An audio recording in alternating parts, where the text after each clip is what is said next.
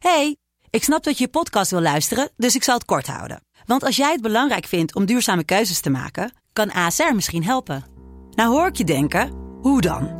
Nou, bijvoorbeeld bij het duurzaam herstellen van schade. Of de premies die we beleggen volgens ons duurzaam beleggingsbeleid. Dat bepaalt waar we wel en juist niet in investeren.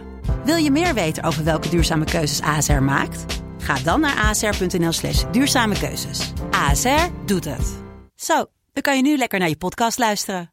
Hey, ik snap dat je je podcast wil luisteren, dus ik zal het kort houden. Want als jij het belangrijk vindt om duurzame keuzes te maken, kan ASR misschien helpen. Nou hoor ik je denken, hoe dan? Nou, bijvoorbeeld bij het duurzaam herstellen van schade. Of de premies die we beleggen volgens ons duurzaam beleggingsbeleid. Dat bepaalt waar we wel en juist niet in investeren. Wil je meer weten over welke duurzame keuzes ASR maakt? Ga dan naar asr.nl slash duurzame keuzes. ASR doet het. Zo, dan kan je nu lekker naar je podcast luisteren.